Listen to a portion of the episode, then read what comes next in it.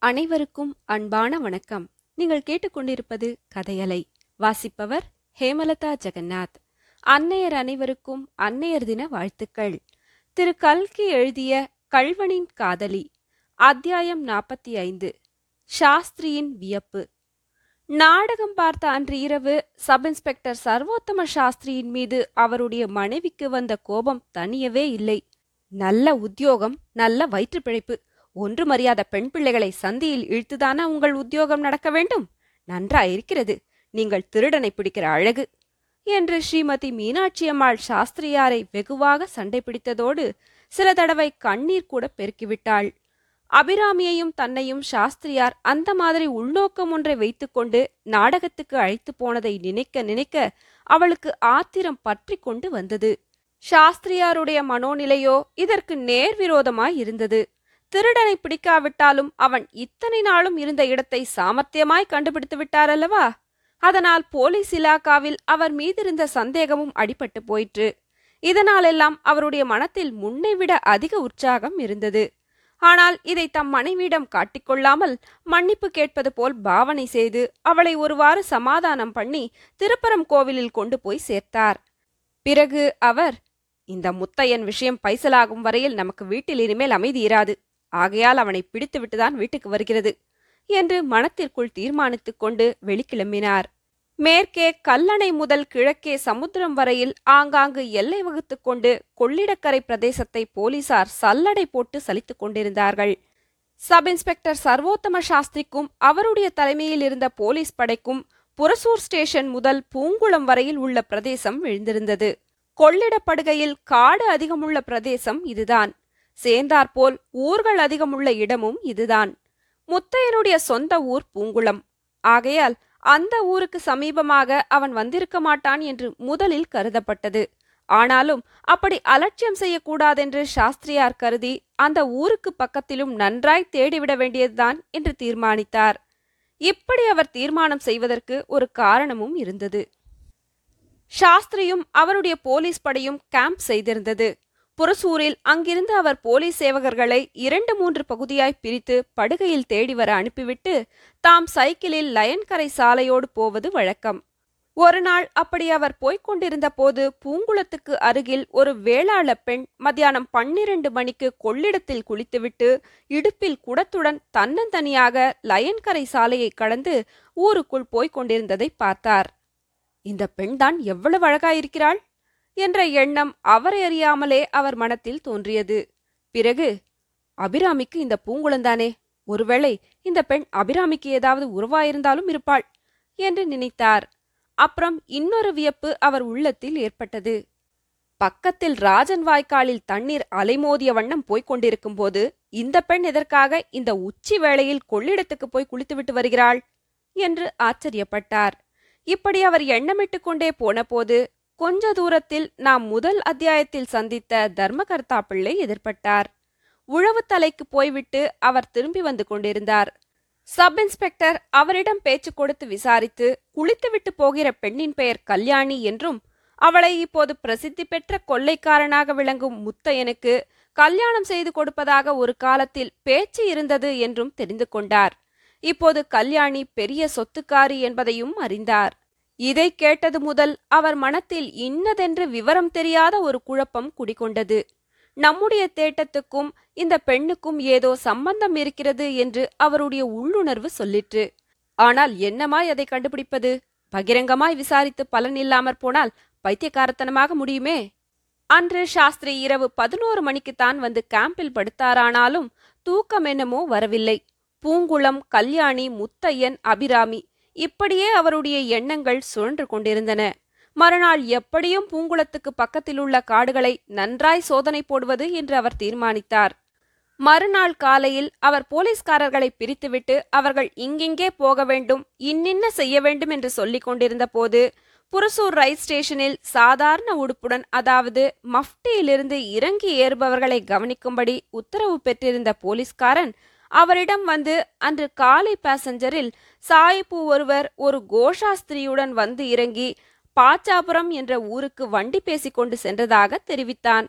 அதை கேட்ட sub inspector பலமாக சிரித்தார். ஓஹோ!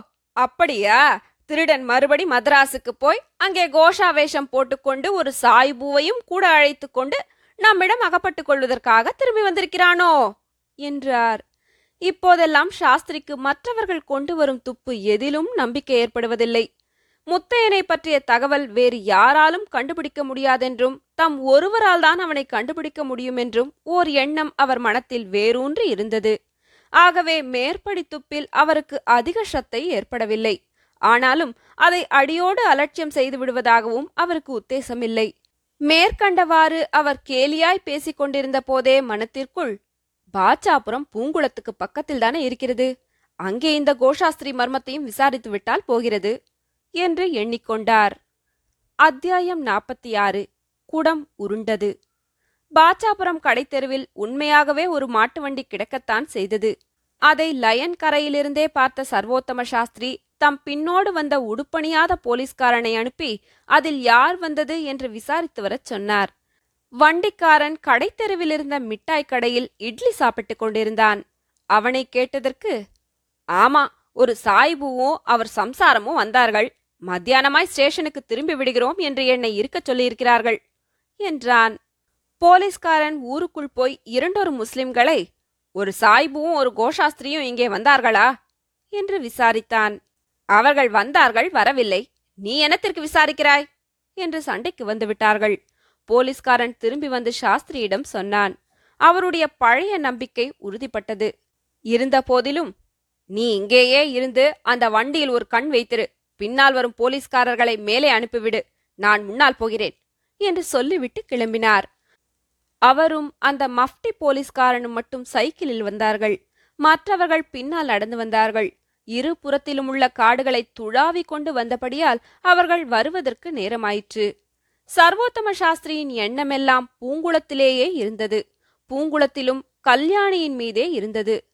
ரகசியங்களையும் மர்மங்களையும் கண்டுபிடிப்பதிலேயே ஈடுபட்டிருப்பவர்களுக்கு வேட்டை நாயிடம் உள்ள முகரும் சக்தியைப் போல் ஒருவித சக்தி உண்டாகிவிடுகிறது.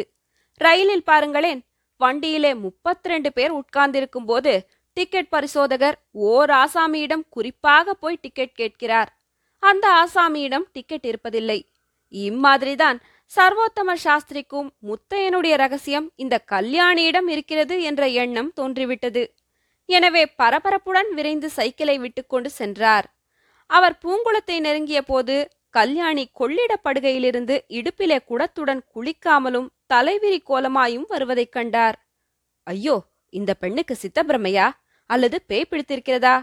என்று அவர் திடுக்கிட்டு போனார். அப்போது அவளுடைய தோற்றம் அவ்வளவு பயங்கரமாய் இருந்தது.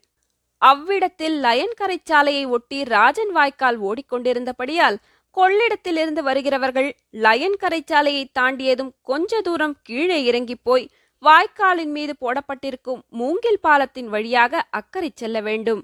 அப்புறம் சாதாரண கால்நடை பாதை வழியாக சுமார் கால் மைல் தூரம் போனால்தான் பூங்குளத்தை அடையலாம். கல்யாணி இப்போது லயன் கரை சாலையை தாண்டிக் கொண்டிருந்தாள். அவளுடைய வாய் ஏதோ முணுமுணுத்துக் கொண்டிருந்தது. அவள் என்ன சொல்கிறாள் என்பது சாஸ்திரியின் காதில் விழாவிட்டாலும் அவை ஏதோ காரமான வசை சொற்கள் என்று மட்டும் ஊகிக்க முடிந்தது. அவ்வளவு சமீபத்தில் வந்திருந்த சாஸ்திரியை அவள் கவனிக்கவில்லை. உண்மையில் எதிரில் உள்ளவை கூட அவள் கண்ணுக்கு தெரியவில்லை என்று தோன்றிற்று. அப்படி தட்டு தடுமாறி நடந்தாள். சாலையை தாண்டியதும் பள்ளத்தில் இறங்க வேண்டுமல்லவா? அந்த இடத்தில் பள்ளம் என்பதை கவனிக்காமலே அவள் காலை எடுத்து வைத்தாள். திடீரென்று கீழே விழுந்தாள். இடுப்பிலிருந்து குடம் தவறி விழுந்து டனார் டனார் என்று சப்தித்துக் கொண்டே உருண்டு ராஜன் வாய்க்காலின் பிரவாகத்துக்கு அருகில் போய் தண்ணீரை தொண்டு கொண்டு நின்றது. குடம் உருண்ட வேகத்தில் அதற்குள்ளிலிருந்த பொட்டலம் வெளியே வந்து தண்ணீரில் விழுந்தது. விழும்போதே அந்த பொட்டலம் அவிழ்ந்தும் போயிற்று. மீன்கள் திரண்டு வந்து முத்தையனுடைய மத்தியான சாப்பாட்டை ருசி பார்த்து சாப்பிடத் தொடங்கின. இவ்வளவும் நடந்தது அரை நிமிஷ நேரத்தில். கல்யாணி லயன்கரை சரிவில் நிமிர்ந்து உட்கார்ந்தபடி சுற்றும் முற்றும் பார்த்தாள். இதற்குள் சாஸ்திரி கீழே ஓடிச் சென்று குடமும் பிரவாகத்தில் போய்விடாமல் எடுத்தார். குடத்தை அவர் ஒரு கையால் எடுக்கும்போது இன்னொரு கையால் தண்ணீரில் கிடந்த சோற்று பொட்டலத்தை நன்றாய் பிரவாகத்தில் இழுத்து விட்டார். குடத்தை எடுத்துக்கொண்டு வந்து கல்யாணியின் பக்கத்தில் வைத்த சாஸ்திரி என்ன அம்மா இது? ஏன் இப்படி விழுந்து விட்டாய்? என்று கேட்டார். கல்யாணி பதில் சொல்லாமல் திரு திருவென்று அவரை பார்த்து விழித்தாள். குடத்தில் இருந்த சாப்பாடு ஆற்றோட போய்விட்டதே. யாருக்காகாமா சாப்பாடு கொண்டு வந்தாய்? என்று கேட்டார் சாஸ்திரியார். அதை கேட்ட கல்யாணி ஒரு வினாடி அவரை உற்று பார்த்துவிட்டு என்று சிரித்தாள். அவ்வளவு பயங்கரமும் சோகமும் கலந்த சிரிப்பை அதற்கு முன் சாஸ்திரி கேட்டதே கிடையாது. அவருக்கு மயிர் கூச்செறிந்தது யாருக்காகவா? சாப்பாடு யாருக்காகவா? என்று கல்யாணி முணுமுணுத்தது. அவருடைய உடம்பை பதறச் செய்தது. ஆனாலும் அவர் விடவில்லை. நெஞ்சை வைரமாக்கிக் கொண்டு மேலும் சொன்னார். உன்னை போன்ற சிறு பெண்கள் உச்சி வேளையில இங்கெல்லாம் வரக்கூடாதாம்மா. படுகை காட்டிலே திருடன் முத்தையன் ஒளிந்து கொண்டிருப்பது தெரியாதா உனக்கு? அவனுக்கு இந்த பக்கத்துல தான் யாரோ காதலி ஒருத்தி இருக்காளாம். அவள்தான் அவனுக்கு சாப்பாடு போடுகிறாளாம். முதலிலே நீதான் அந்த கள்வனின் காதலியோ என்று கூட நான் சந்தேகப்பட்டு விட்டேன். சாஸ்திரி இம்மாதிரி கூறியதைக் காட்டிலும் கல்யாணியின் நெஞ்சில் கூறிய ஈட்டியை செருகியிருக்கலாம். ஆனால் ஈவிரக்கம் பார்த்தால் இந்த காலத்தில் சரிப்படுமா? உத்தியோகத்தில்தான் ப்ரமோஷன் கிடைக்குமா? அவர் உத்தேசித்த பலன் கைமேல் கிடைத்துவிட்டது. கல்யாணி எழுந்து நின்றாள். ஆவேசம் வந்தவள் போல் பேசினாள். நானா கல்வனின் காதலி? இல்லவே இல்லை. சத்தியமா இல்லை. அவனுடைய காதலி வேறொருத்தி இருக்கிறாள். அதோ அந்த காட்டுக்குள்ளேயே இருக்கிற பாழும் கோவிலுக்கு போனால் தெரியும்.